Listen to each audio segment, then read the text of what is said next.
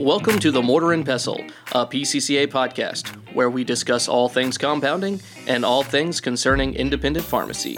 Now, here are your hosts, Mike Delisio, North American Sales Director, and Sebastian Dennison, Clinical Compounding Pharmacist. Welcome, Compounding World. Thank you very much for listening over the course of twenty twenty-one. First off, we would love to thank all of our listeners out there, the technicians, the pharmacists, those that are responsible for operating independent community pharmacies and for being front lines with your amazing patients and prescribers. We couldn't thank you enough on behalf of P C C A for your commitment and for following along and being part of this journey with us. Um, it's been another amazing year for the podcast, The Mortar and Pestle, and we just wanted to thank you and, and really give our appreciation. And as a result of that, we went back and listened to some of our best episodes and took snippets and some of um, just really the best dialogue that we were able to engage with, with some of our amazing guests, those that were part of the P C C A organization, and a lot of the individuals that contributed from across the industry, like N C P A, A P C, and N P T A. Just thank you to everyone who was willing to be a part of the podcast, and we really hope that you enjoy this best of twenty twenty-one. Thank you very much, and enjoy this episode. So w- with that being said, something that comes to mind is that our clinical services team, our formulations team, is obviously well positioned where, you know, everyone who does business with us knows that for the most part, we do have a, a tremendous amount of compounding pharmacists on staff. Stacey, I, th- I think you you kind of bring light to the fact that compounding technicians serve an incredible purpose, not only in general, but also on behalf of the P C C A team. And, you know, having a spotlight on you today, specifically being on the podcast, it is basically a call to attention to the fact that, you know, you have a tremendous role, but you bring a, a ton of experience, and you also bring a lot of passion to, to what the role could be and what it really is. And, and I also call attention to the fact that it is a different type of job than a standard pharmacy technician job. So, you know, to the technicians that are listening and, and those that are potentially looking at getting involved, working for another compounding pharmacy, you know, what advice would you have for them specifically, that this job is very different and it does wear different hats? So with taking all that into consideration, how would you position it to someone who is looking at a different career path within compounding pharmacy?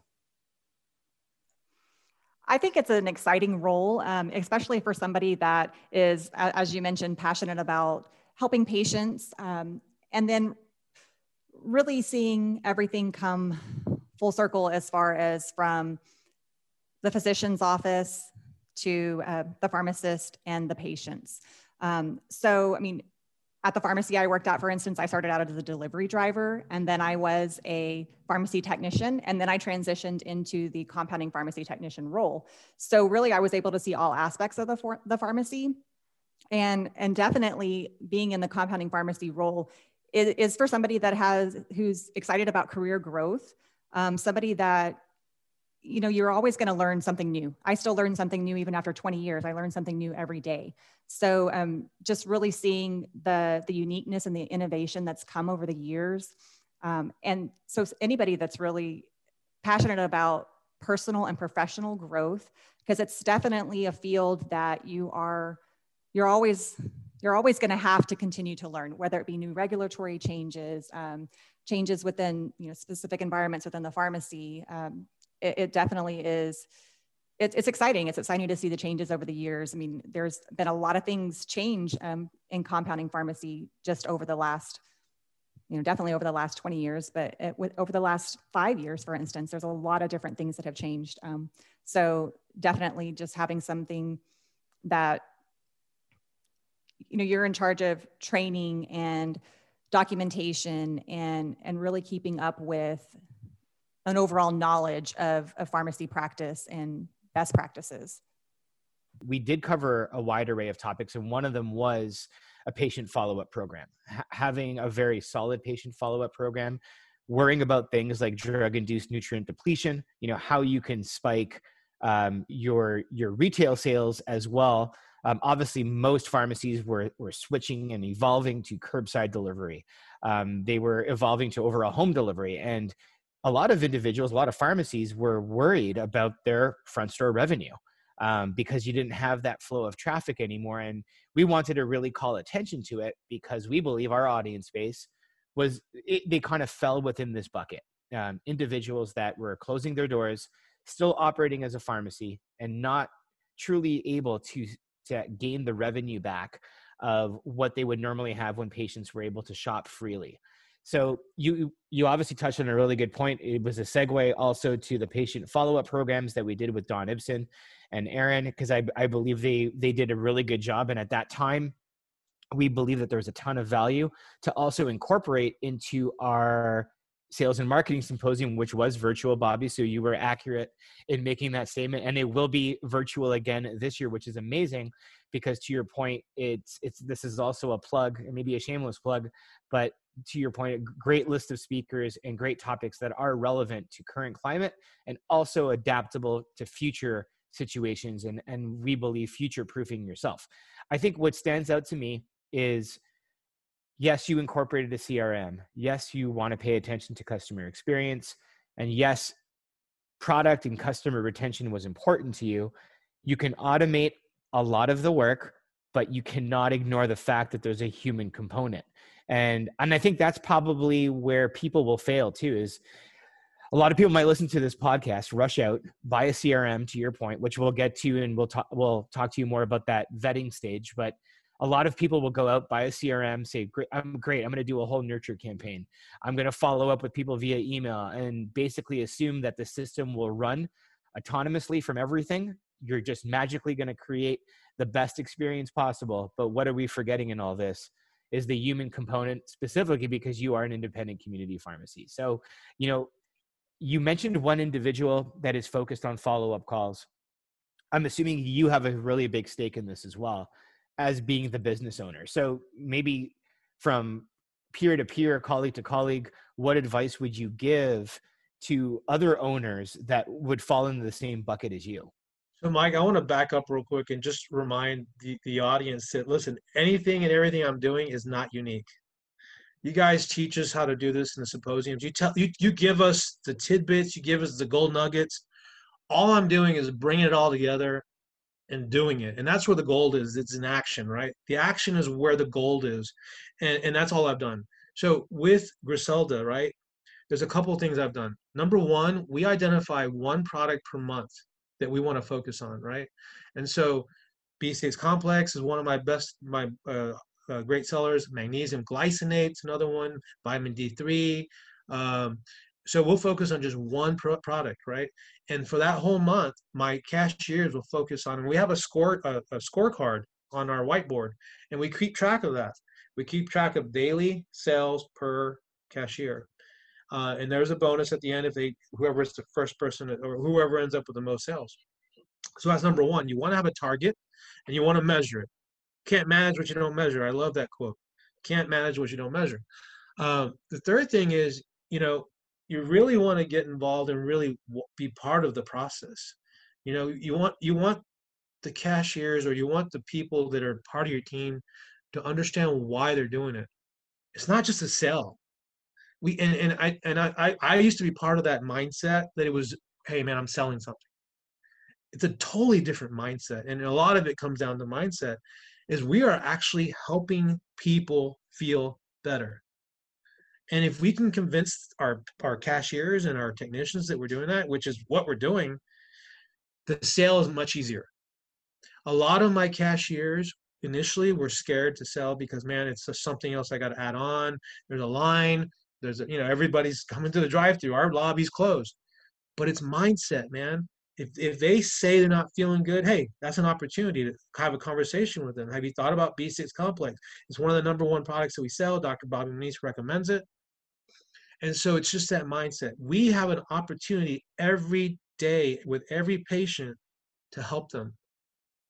It's that mindset that we have to have, and that's the mindset we have to bake into our employees so that we can be successful. So that one is targeting, and two is having mindset really to be successful. Does that make sense? I mean, that's, that's to me just the real critical piece about that. Um, it's your standard magic mouthwash. I don't remember the ingredients exactly. I believe it's got lidocaine, um, diphenhydramine, nystatin. Um, those are the three that I recall just off the top of my head. Uh, but it's a pretty standard um, formula. And I think that it's important to note that this is the bridge between dentistry and oncology, because the radiation burns, the mucositis, that's common, mm-hmm. one of the most common side effects of chemotherapy treatment. All of a sudden, it's like the, the dentists are seeing these, these issues and they're like, are you getting chemotherapy? And they're like, oh, magic mouthwash for everyone. And yeah. we can do better. And it's, it's kind of a unique sure. opportunity, especially when you, you already know your patient population that's mm-hmm. had a diagnosis of cancer, and you can head that off at the pass much earlier as a recommendation. Hey, we know you're going to get a magic mouthwash. Here's an opportunity to do something better. Let me talk to your doctor before it gets bad. And that, right. that's one of the, probably the biggest innovations that I've seen with, with mucolox is mm-hmm. those patient populations that are, that are, that are willing to abandon their chemotherapeutics because they're just, their mouth hurts too much and they can't mm-hmm. eat. And they're like, you know, everyone's kind of lived their life and everyone's got their different, yeah. different drivers. But, but when you take away someone's ability to eat and drink and even enjoy anything, right. it's huge. So yeah, it is hard when we get those calls about like grade three and grade four uh, mucositis when we know we could have prevented that. I mean, and they're, like you said, not able to eat or drink. Um, you know, I think in most cases we, we do have the tools to help prevent that uh, from even getting that bad. But if it is that bad, then we've got some alternatives for that as well. Um, like there was a study using ketamine in grade three and four, um, which showed um, they, the patients that used it got better sleep than they did with just a pure lidocaine. I, I think that's just a great example of how we were aware of, you know, the major principles or fundamentals that we abide by on a daily basis, and just being very, I guess, transparent in the creation of what that was and making sure that every employee understands what those principles are. And I think that's probably the easiest starting point is, you know, how do you want to be defined and what do you believe defines your role in patient care? And then being cognizant of it. And, you know, to, to Whitney's point, is it all over our walls? Yes. Does it have to be? No, but you could still work through it on a daily basis and remind your employees of what's important. Yeah. And, and no matter how small you are, even if you're a group of four individuals or seven individuals working in a pharmacy, you know, as a business owner, these are still major things. And I'm sure everybody has discussed. Unfortunately, they've probably never put a label onto it to say, oh, it's a fundamental of who we are, or it's part of our culture. It, it's, it's just being more intentional about it. And I think that's probably the easiest starting point. I think the biggest takeaway we can leave for our listeners is don't go out and hire a third party company and feel that, you know, you need to make all this major investment tomorrow. Just sit down, think, and even get the collaboration from your team yeah. to, to kind of walk through it, to decide on what is really important to everybody there. And even if it's just a, a straight team meeting, it's that's your easiest starting point. You don't, mm-hmm. you know, you don't have to dedicate or create a whole department around it. It could evolve to that point if that is important to you, um, and if that's what you truly believe in. But I think just being aware, intentional, and creating at least the the foundation for that is so incredibly important. And, and Michael, you said it best: is is really. You called light into what is important for us and taking time for ourselves. And here, here I am saying, you know, do another Zoom meet meeting at night after we're all on uh, eight or nine Zoom hour uh, meetings a day. And, but it, it is true in the pharmacy space. These are frontline healthcare professionals who, who are not necessarily being overwhelmed with Zoom. There's a completely different obstacle or challenge in front of them. And it's truly navigating patient care. So being cognizant of that as well is, is so important. Yeah, I think that you, I mean, collaboration is huge. What you just said, that this is not one person saying, hey, this is what our culture is and you guys are all going to live by it. Right. It's the team coming together and, you know, and we did the same thing. We had multiple employees or team members in a room. What are our core values? What do you guys think they are? And it got, I mean, there's tons and it got brought down to where it is. Um, but I don't think, I mean, I think even as simple as, hey, I'm gonna bring you guys Starbucks in the morning. Just showing that you care, um, that you truly care about them, I think is very important. And then, I mean, it'll just happen naturally as well. Yeah. And I thought about what, something you said, Mike, gave me uh, just a thought about just a simple placard on the wall. So we have our P C C A principles and our core values listed at like several places throughout the uh, headquarters. But one of the things you could do is, hey, go to Kinko's. Once you sit down and have that collaboration that Whitney just mentioned, define, it doesn't have to be a full list of core values or principles. Maybe you're not there yet. Maybe you're not able to fully articulate it like that at this mm-hmm. stage, but maybe think about a mission statement or a values statement that Love you that. could put on a placard. Take it to Kinko's, or is there even still a Kinko's? That's still a thing. Um, Take it to whomever you Etsy. get your printed. I think that's who it is now. Etsy. Oh, it'd be so fancy. Oh, yes. You could do it uh, from yeah. Etsy and just have it placed on that placard, put it on the wall, uh, and have a team meeting about it. Say, hey, we've collaborated, we've met, we narrowed down this vision statement. We are, you know, we're about patient care, patient access to personalized medicine. We form, you know, we serve a critical uh, function in our community. And, you know, whatever it is that that values or mission statement is, put it on the wall, have your staff, or whether it's two or two hundred people, sit around and or stand around and, and have a couple of people volunteer. What does this mission or value statement mean to you? How did you live out this mission statement last week? What is your uh, favorite interaction, or what interaction was most meaningful or impactful to you with a patient, you know, in the last month? Whatever it is, get people talking about it, get it at the front of people's minds. Because again, the work that our members do is in their pharmacies is so important. I think that just keeping those discussions going and remembering that culture, remembering that purpose will go a long way towards keeping people engaged. People are getting more sedentary with working at home, which is crazier, because you would think like, oh, this is an opportunity to optimize your office space. No, no, no, no. People are actually going into smaller and smaller spaces and doing less and less during this time. The exercise component always comes along. But where I find it's also getting really cool is with our compounding world, is we're not just the supplementation, but we're also starting to dive into utilization of some of these cutting edge medication ideas, kind of getting ahead of the treatment. But we're also looking at that sort of functional medicine approach to the treatment protocols of these long haulers, as well as people who are worried about prevention. So, it, you know, we've got some pretty cool formulas in there. I like Life is Good formula with the melatonin, naltrexone, oxytocin, kind of help people with all of it.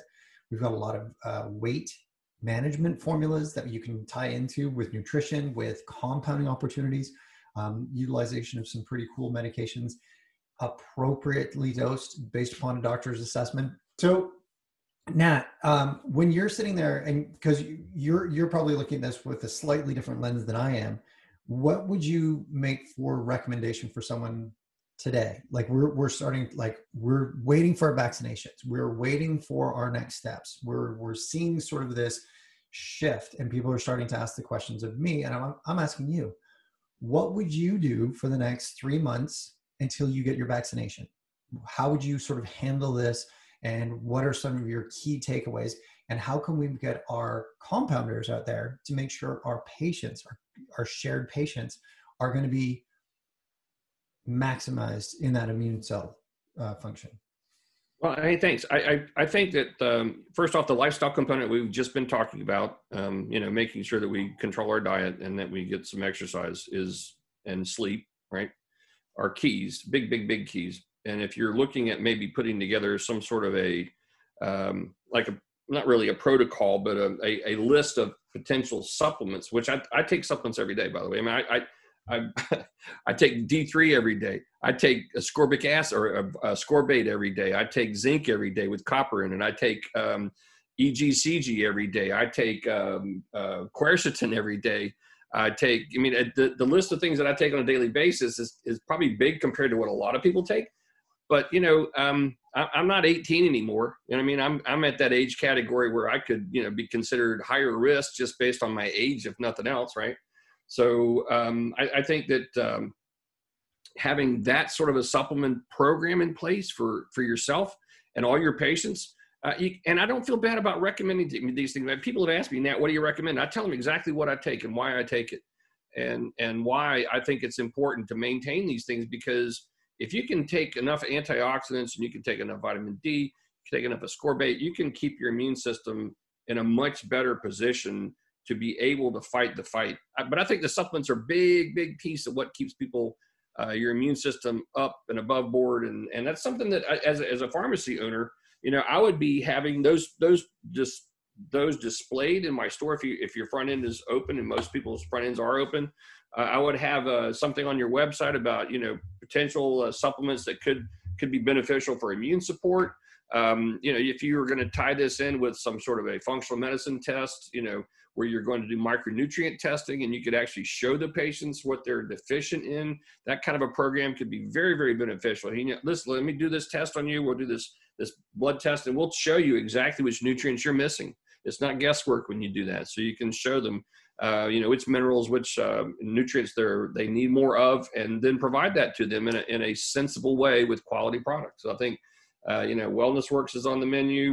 Uh, a lot of other quality supplement programs are out there. I mean, I, I you know, it's, you always want to keep a variety of things on board. I think uh, supplement sales are a great, great ancillary part of pharmacy, uh, especially compounding pharmacy, because I, when I did consults with patients, and I did consults every day, uh, nutritional recommendations were always a part of that consultation recommendation. So um, even for wound care, weight loss, you know, uh, derm, anything, there's always a nutritional component to any category, I think, that you're looking at in medicine.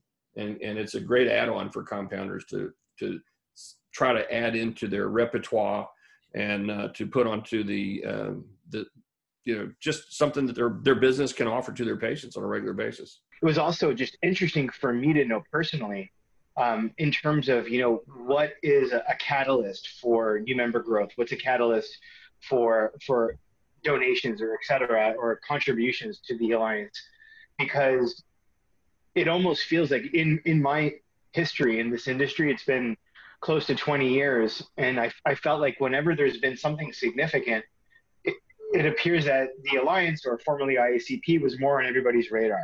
So it almost sounds as if that there, there are extra channels like the Compounding Pharmacy group that exists on Facebook.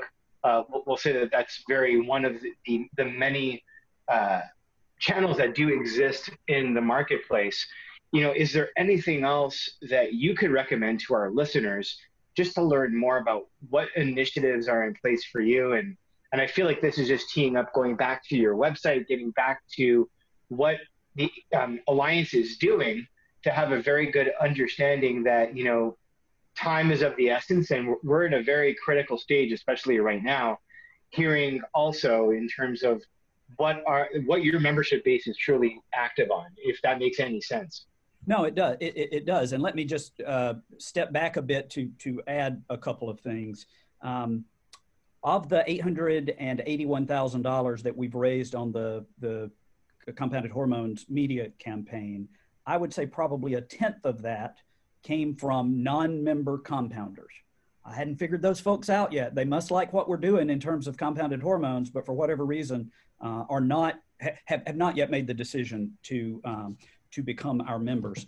The other thing that um, I will share as a bit of a trial balloon, uh, our board of directors is considering a different membership model for the organization. We have uh, always been an individual membership model. So, uh, Mike, if you join A P C, you're joining as Mike. You're not joining as P C C A. Um, we are contemplating the idea of creating a company membership wherein um, a, and this is really for compounding pharmacies and for five oh three B out, outsourcing facilities. You guys are corporate supporters, so it's a little different for, for you guys, but uh, a member uh, pharmacy uh, or, or the membership would be at the pharmacy level. So let's say Joe Navarro on Long Island, member of my board of directors. Joe would not join as Joe. Joe would join as his pharmacy, and every one of his employees would be our members. They would get all the benefits of membership. Um, we would get the benefit of additional dues dollars, because a company membership would allow us to charge a higher dues rate, and we would get the benefit of representing more voices when we go to Capitol Hill, when we go to state legislatures, um, uh, et cetera. So those are two things I think worth mentioning. Decision hasn't been made yet. We're creating the model. Uh, the board will take it up again in June, and hopefully we'll have a decision uh, about what that, what that might look like. But I, I think it's an important thing. You mentioned how to know what we're doing. If you're a member of the organization, you get our Friday e-newsletter, Compounding Connections, and we do everything we can. Maybe we tell you more than you need to know, but we, uh, we tell you everything we think you need to know um, about pharmacy compounding each week. Our website, particularly under the advocacy tab, is a wealth of information about our policy positions, um, anything you need to know. If you want to, uh, if you want to invite your member of Congress to come to your to your to your pharmacy or outsourcing facility. And by the way, I would urge you to do that. It's a great way to have interaction with an elected official. Um, we've got resources on there to help you do that. Talking points, how to schedule the meeting, how to um, uh, engage uh, your local newspaper so that there are photographs in the paper and all of that sort of stuff. You'll find just tons and tons of good information on our website. I guess as a, as a pharmacist, do you help develop tools to, like, you're asking questions, what are there specific tools that they can pick up and use to discover this information? Um, and is C P M S kind of got a, a, a sort of like, here, here's where we can do it. And the research pieces are, are a little bit easier, or because that's, that's effectively what people find difficult about the market research is, I don't have time. I don't know where to look. I don't have an M B A. Like, what are you doing to me? So, well, well if they haven't opened yet, then they should certainly have the time. uh, you're right. Then, then, then it's a little bit more difficult. You know, years ago, when even when I first started this, the, the data wasn't always readily available. But you know, thanks to uh, to Google and and a lot of uh, just websites that are out there, this uh, this data is actually pretty easy. Uh, you know, there's a there's a site called City Data dot com. A lot of these numbers, you, you know, you can get the population density, you get median household income, you can get educational background. You can really build a lot of what you have on the, on the business plan just around that. As far as re finding out, well, which doctors in your area, the one that I used for forever and ever was called health grades dot com. Basically put in a zip code and it will uh, tell you all the doctors in the area, and you can specify uh, areas of practice, O B G Y N, vet, whatever it is. So this, this stuff is readily available. Um, you know, you, people used to pay for this data. They would, they would, you know, find some kind of third party that's harvested the data, and, and they would buy it from them. The problem is, and people still do, and all the time I get people that, that have done that that says, this data is old and, you know, it's, it's not relevant anymore. Um, and it's because people just don't update it that often. So for, for as far as I'm concerned, just doing the manual work uh, using the internet and Google and all of these other uh, sites, I, I, I think it's a lot easier than you would think. I got to ask the both of you this question because something comes to mind. And we were talking about this right before we started recording the podcast. We have, or we developed anhydrous bases before, quote unquote, anhydrous was a thing. And was that a precursor to what was to come? Because, you know, looking at things like Prakisil or Spirowash, to your point, yeah. Those bases were developed well, almost a decade ago now. Oh, probably seems like yesterday, but ten years ago. Was that... Anhydrous that, lipoderm. Right, anhydrous lipoderm. M B K, gelatin.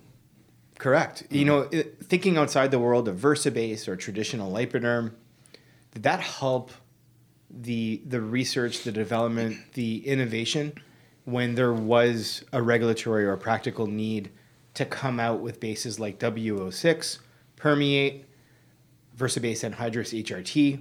You know, those are some of our new, newer anhydrous bases, obviously Lodge being one of them as well.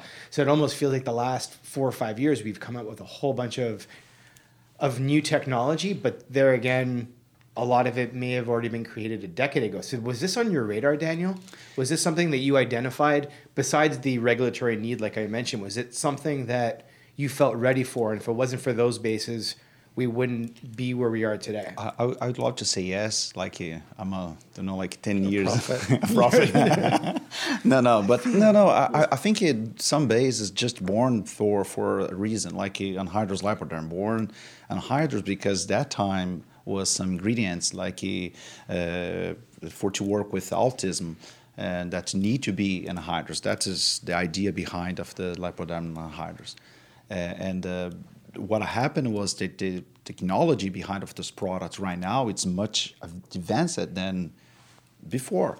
We are talking about cars, and if you look yeah. at ten years, you, you, you, you, Sebastian, you, you told in ten years probably, if it, we need to buy a car with uh, gas, it's now the time, because probably in ten to twenty years, you're going to be very difficult to find. That's the technologies have advanced so so quick. It's the same thing for us, for for the topical. It's, it's always something happened that changed the whole structure for us to develop something special or high advanced in technology. If you look for anhydrous lipoderm, to the permeate example, or VersaBase anhydrous, they are totally different. You can see the feel, even though the they can see the, the, the efficacy, you can see everything is, is more advanced and more uh, towards to what we want. I think that's the key. Now, other base is just born because there's a need in the market at time that we we develop for specific for that needs. But the anhydrous, we start seeing, uh, Gaz and I, we start to have this conversation a few years ago, hey, this is that is coming, and I think we need to be prepared for. And that was the, the kind of the idea of the design line for anhydrous. You also have to realize that water activity is not a new concept. You know, yeah. uh, low water activity formulations is not something that's unique to the recent years within compounding. It's it's been around for a long time. The food industry, this has been a really big thing in their world because, I mean, it makes sense when you think about it. Um, you know, breads and what, you just all the foods that we eat. And if you can reduce the water activity, you know, dehydrated foods, you know, that's you know, they, they keep forever, and that's well, well, there's a reason for that. Yeah. Um, so, it, in the pharmaceutical industry, it's well known that uh, stability and and preserving those products are, are, are much, much better when you, you, you have lower wa- water activity. So, yeah. And, and we, and that, that, that's, and for many years, even before the, the, this recent trend in our, in our industry, cosmetic mm-hmm. world, we see, we saw a lot of, uh, interest and desire in anhydrous approaches or, uh, you know, ingredients that can be used in a formulation that it's an aqueous formulation, but they reduce the water activity to improve the efficacy of the preservatives that are there, so they can use lower concentrations of those preservatives. Yeah. You know, some of the, the, the you know the one two alkane diols and all, those. and all that kind of stuff. And, and one of the things interesting is in cosmetic, especially in cosmetic marketing, they are talking uh, about uh, the use of water. And they try to, the marketing they are using, it's like, let's reduce, let's marketing, okay, we're not using too much water. This is good for the the earth, uh, mm-hmm. it's good for the, the, the, the environment and the water preservation. And this is also something that you need to think, is is when you develop a product with water, how much water we we, we use for that particular one. And different than if you don't use water. It's interesting because last year, because of some cosmetic companies is starting looking up for anhydrous, but they are marketing about the environmental.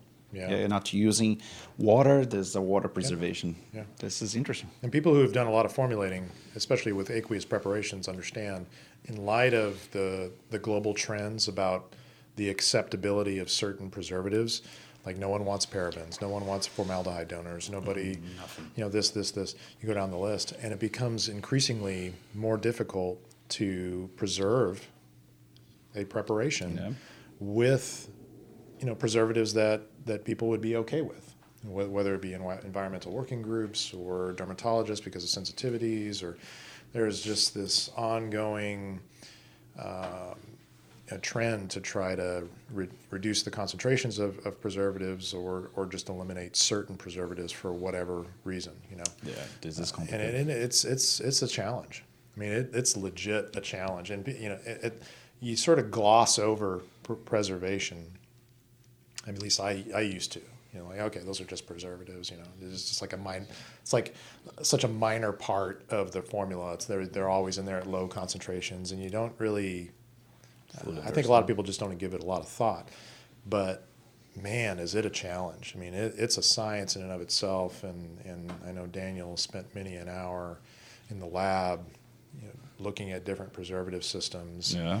and all the U S P fifty-one antimicrobial effectiveness testing that we've, we've done on products that we commercialized and products we didn't commercialize, yeah. uh, just because, gosh, you know, just trying to get the right blend. So it, it's it's a tough space, and so low water activity anhydrous preparations, you don't have the, the need for preservatives. So it, it, it eliminates that that whole variable, which for those on in the lab and who are involved in formulating, it's a challenge these days. Mm-hmm. It's really, really tough. It kind of lends and goes back into, all right, well, this is an individual who went through pharmacy school, did her M B A, is about to open up a compounding pharmacy, all before the age of thirty. And that's a lot. Mm-hmm. It's a lot. Yeah, but you, I think if there's any takeaway for our audience to observe is that there's a progression um, that could be the common denominator focused around passion. And then at the same time, there's also an evolution of learning and what else needs to be applied or the seeking of resources. Mm-hmm. So something that I would probably encourage is, you know, the seeking of resources, thinking about mm-hmm. you connecting with compounding pharmacies. What were some of your biggest takeaways in that? Yeah, I think this is huge for me because I I was pretty shy. I was pretty timid. I knew I wanted to, you know, start a pharmacy, but how? I mean, gosh, you start Googling it and how do how do you open a pharmacy? I mean, for me, when you reach out to a pharmacist that is not in your area, they are willing to share. They want you to succeed. They're willing to share, and they're excited. You know, genuinely having twelve cheerleaders on my side that want me to succeed is awesome. So the takeaway for me is I don't think there was one pharmacist that I had reached out to that didn't give me a tidbit. So, you know, I will continue to connect and stay connected. It's a pretty cool community. Yeah, it's awesome. Um, it's a community that exists, but because of, I'm not going to call it geographic boundary, because you're in Montana, you connected with someone in Arizona, you're not shipping to that state. Right. They're not right. shipping it to your state. Right.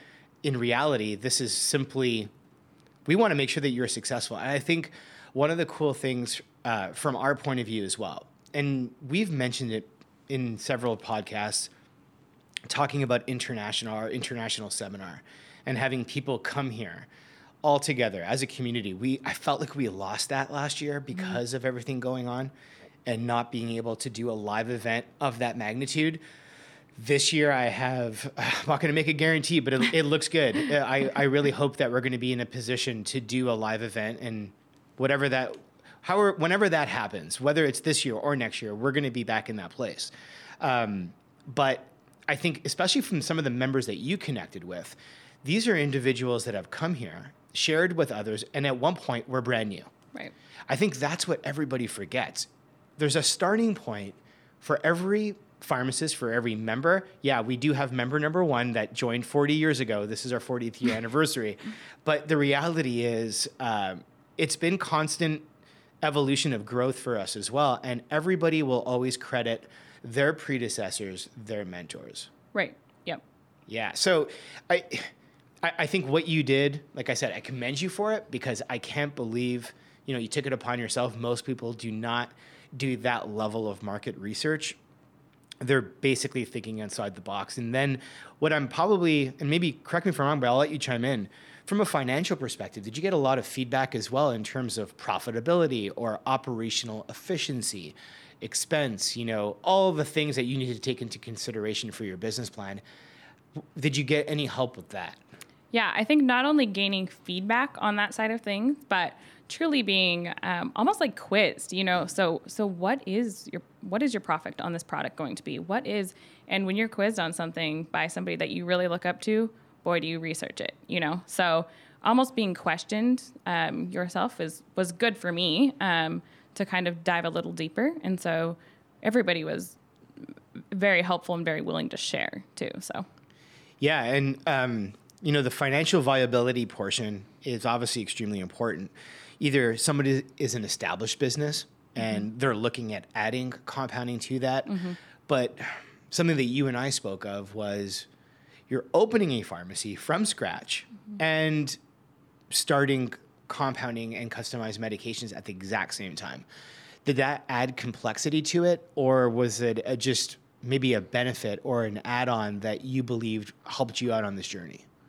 Um, I think for me, it was kind of, I, I viewed it as one piece. Um, it probably add, added complexity, but I can't really speak otherwise because I, um, I, I don't know what it would be like. Um, mm-hmm. The biggest thing for me is we decided to not take insurance. We are going to be cash only. And um, that almost simplified it a little bit um, to just the fact that there was one less thing to put on your plate, which I think is key and very helpful in the process.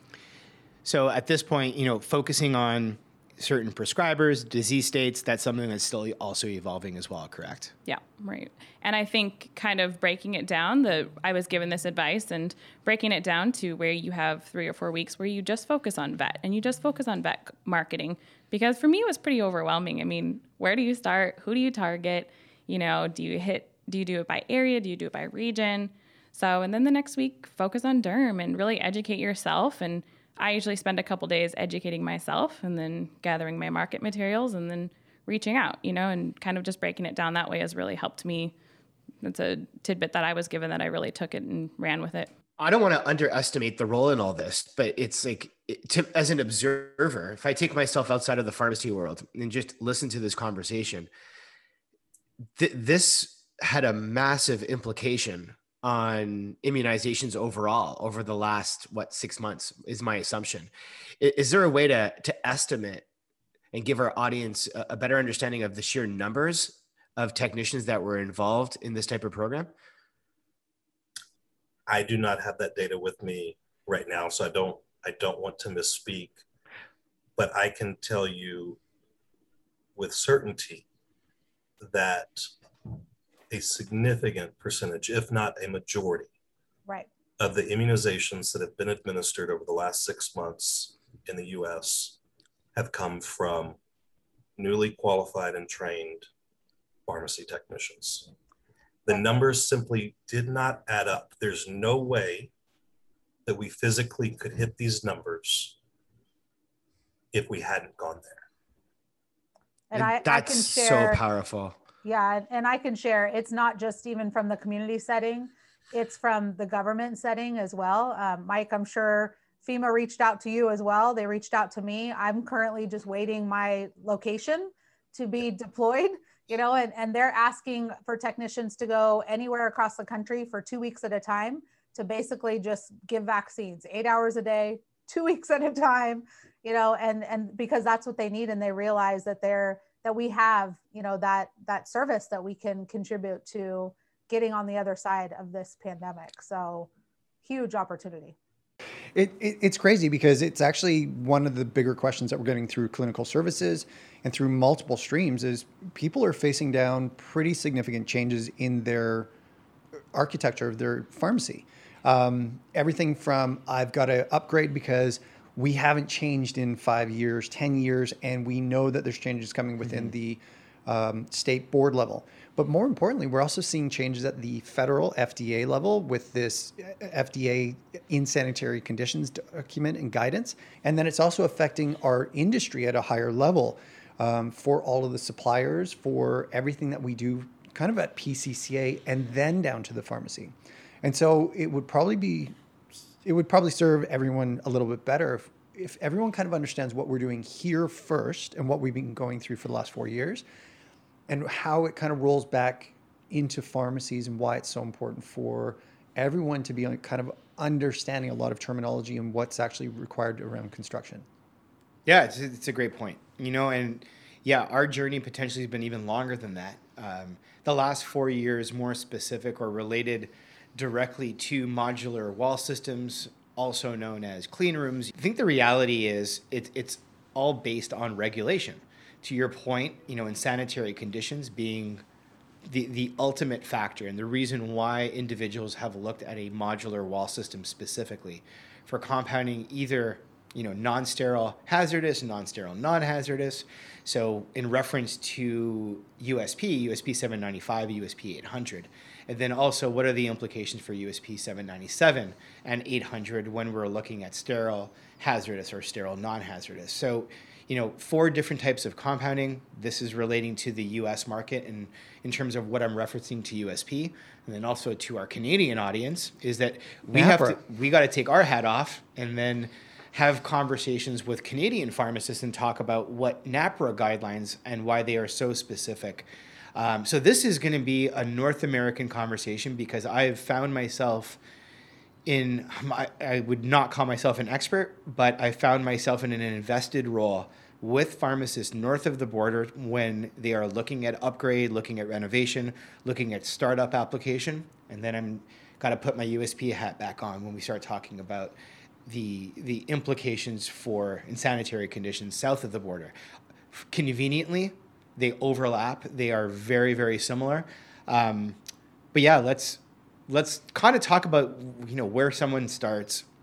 What are the important considerations when looking at the implementation of a modular wall system? And the most important thing, Seb, is really the design.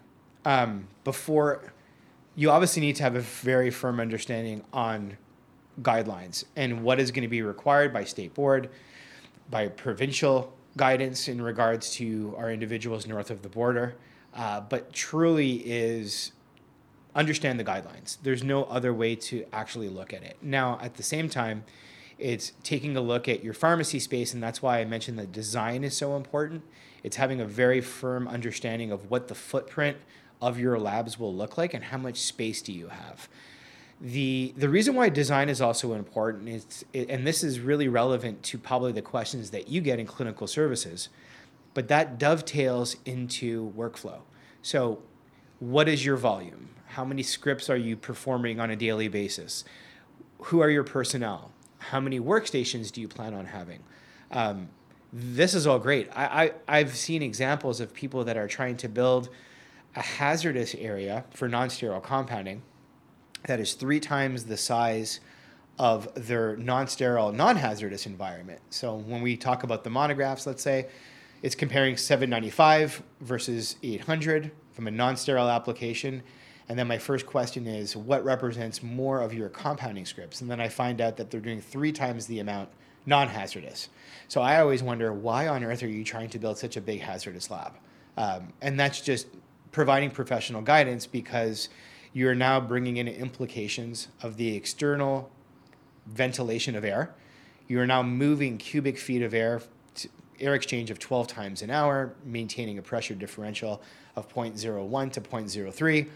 Of negative inches water column differential. So now the, there's a whole bunch of other considerations that now potentially bring in a mechanical engineer to to kind of work through all that. But I, I want to start off with d- the design, because these are all really important concepts. And, you know, if sterile is part of your world, do you want to build a modular wall system for the purpose of having a clean room, both from a gowning, anti, and buffer area, and taking those room considerations um, in place before you move forward with the project? And what is your non-sterile room going to look like? And I think that's why I keep on coming back to the terminology of modular wall system versus clean room, is that yes, ideally in a, in, in a sterile world, you are physically building a clean room within a clean air environment. However, from a non-sterile point of view, the word clean room always comes up because it's a modular wall system. But essentially what you are physically building is a segregated lab from your current environment to perform non-sterile compounding activities that is isolated from the rest of the pharmacy. From an outsider's point of view, there's a there's a huge complexity here. So knowing the knowledge that was imparted to you from Lawson and the knowledge that you also possessed, and now the responsibility of establishing, enhancing a flavoring guide to what it is today, where were the biggest challenges? Because this is obviously complex. You've dedicated a huge part of your professional career to flavoring. And it, I, I hate to say it from an outsider's point of view, it sounds basic. Mm-hmm. So where are there so many different complexities, and where was things more difficult, um, specifically building on the work that you had done with Lawson, et cetera? Mm-hmm. Yes, definitely. It, flavor is very different than everything else, and people really don't have an idea. It sounds so simple. You're right. Just add some chocolate syrup. Oh, fine, great. Mm-hmm. We have a flavor here. It's not. And the flavor itself is so complex, because when Lawson really gave me this area to continue working, I start thinking, okay, now what I can do to improve? What is now? What else do we have around the world? So I started doing seminars around uh, outside our our scope, our compounding scope. I went to food industry. You know, they know. You know what what. they are doing, and maybe I can get one or two things to add to our uh, um, day-by-day work. So I learn on this process, first of all, to, one flavor has so many organic chemistry together to mm-hmm. have a f- taste it's amazing. I smell. So just there is a complexity so big. And uh, if you don't understand the flavor itself, you don't understand why your formula is not working. Sometimes we have so many calls, right, Seb, uh, Sebastian, about, oh. you know, for, formula is turning brown, it's precipitating, and we go all around everything else. We never remember the flavor. And sometimes the flavor is the only ingredient that's causing all the problem. So after these years, I started searching more about the flavor ingredients, and I found out that some flavors, like I found out studying that concentrate flavors contain citric acid. I was like, huh, that's it. That's why I cannot use omeprazole formulas. I need a high pH. Flavor is super low pH. It precipitates. So we learn, we test it. Oh, boom, it is a problem. We change the flavor. We resolved. So yes, um, I, I search a lot and I study uh, the flavors individually. So for, for me to bring the flavor to P C C A is a big step. I don't know if Sebastian has more to add. He, I'm sure he does. I was going to say, the worst case scenario for any compounder is to hand out a sixty-five dollars, seventy-five dollars multi-ingredient cream and have it come back in three to five days and it's it's broken or it's oxidized or it's failed completely. And now the patient's looking at you being like, I just spent seventy-five dollars, remake it. And then now you're doing those investigations, but now you're also losing that relationship. Worse yet is if you never hear back from that patient because it failed and then they go back to the, the practitioner and the practitioner goes, yeah, don't, we're going to change, we're going to change tact, we're going to change pharmacies, we're going to change. And it, it's easily resolved by just making better choices at the beginning. So I, I one hundred percent agree with you, Renelle. And I cannot tell you how many times I had other people's creams in my pharmacy saying, can you fix this? We're like, eh, we can't fix it, but we can make it better. And that, that was the key piece. And the patients were really happy to spend the money.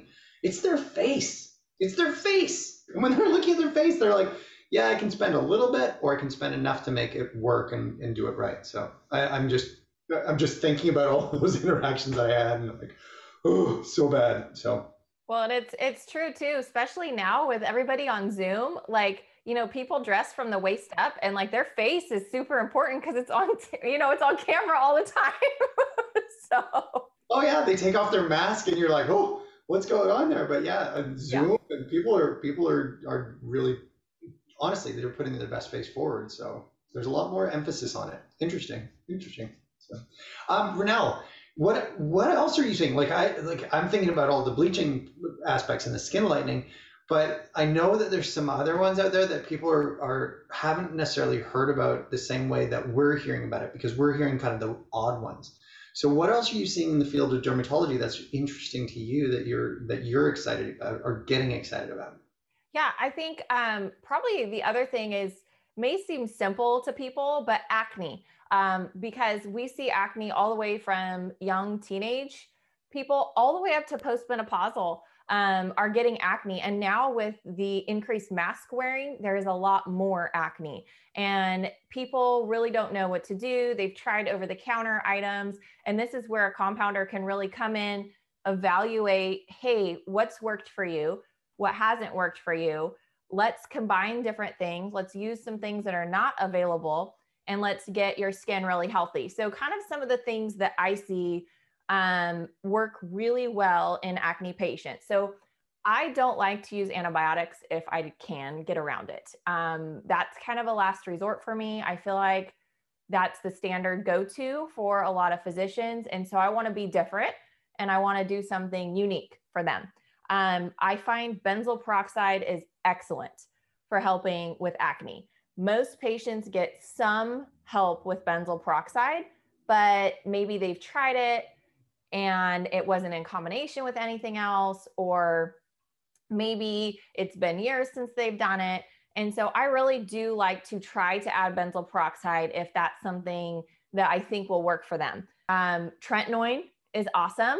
I have a lot of people trying to combine benzoyl peroxide and tretinoin, which seems like a great idea, but tretinoin is very sensitive to oxidation and benzoyl peroxide is a very strong oxidizer. So those two don't go together. Um, it's kind of like oil and water. We, we can't put those together, but there's other things we can do. In the postmenopausal or the menopausal range, I have a lot of patients with acne. Um, and you know, they're already going through all these changes. you know, physically, mentally, and now their face is breaking out. And it's just sometimes the last straw for them. And spirolactone can be excellent for these postmenopausal women. Um, so just being able to put that in a cream that they put on their face um, is a really good option for them. They get, they get, you know, clearing up of their acne. We can put it in a nice base. We have a clarifying base that has an avocado extract. Love clarifying base. I use it every morning as my moisturizer. It's just a really great all over moisturization base. It's not going to be too oily, and it holds these active ingredients really well. You know, earlier we were talking about hydroquinone being a tricky chemical. Benzoyl peroxide is a tricky chemical. Um, and so benzoyl peroxide does really well in clarifying base. It's not very problematic in there. We have tons of formulations with it in there. We know that it's stable and that it works. In addition to just those active ingredients, I think pharmacists can be such a great source for patients dealing with acne in terms of lifestyle modifications. Simple things like drinking more water makes a huge difference in your skin.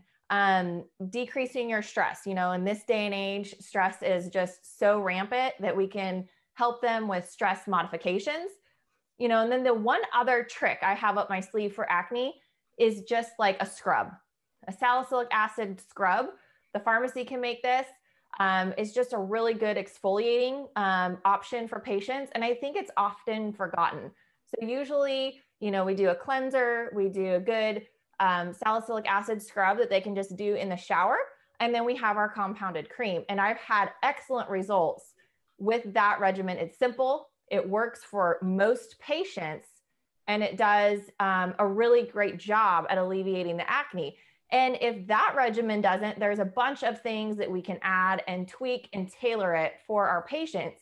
But acne is a really great area. I think some dermatologists just kind of get stuck, and patients don't want to take these oral medications. And there's so many things that we can do topically to help our patients um, get rid of the acne. Well, compounding world, that was the very best of twenty twenty-one.